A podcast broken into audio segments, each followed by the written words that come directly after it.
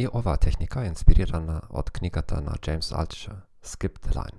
Повеќето од нас препочитат да слушаат мислења што ги потврдуваат нашите собствени мислења. Затоа ние составаме собствени комори за ехо. Весниците или сајтове за вести што ги читаме, телевизиските канали што ги гледаме, луѓето со кои разговараме за определени теми.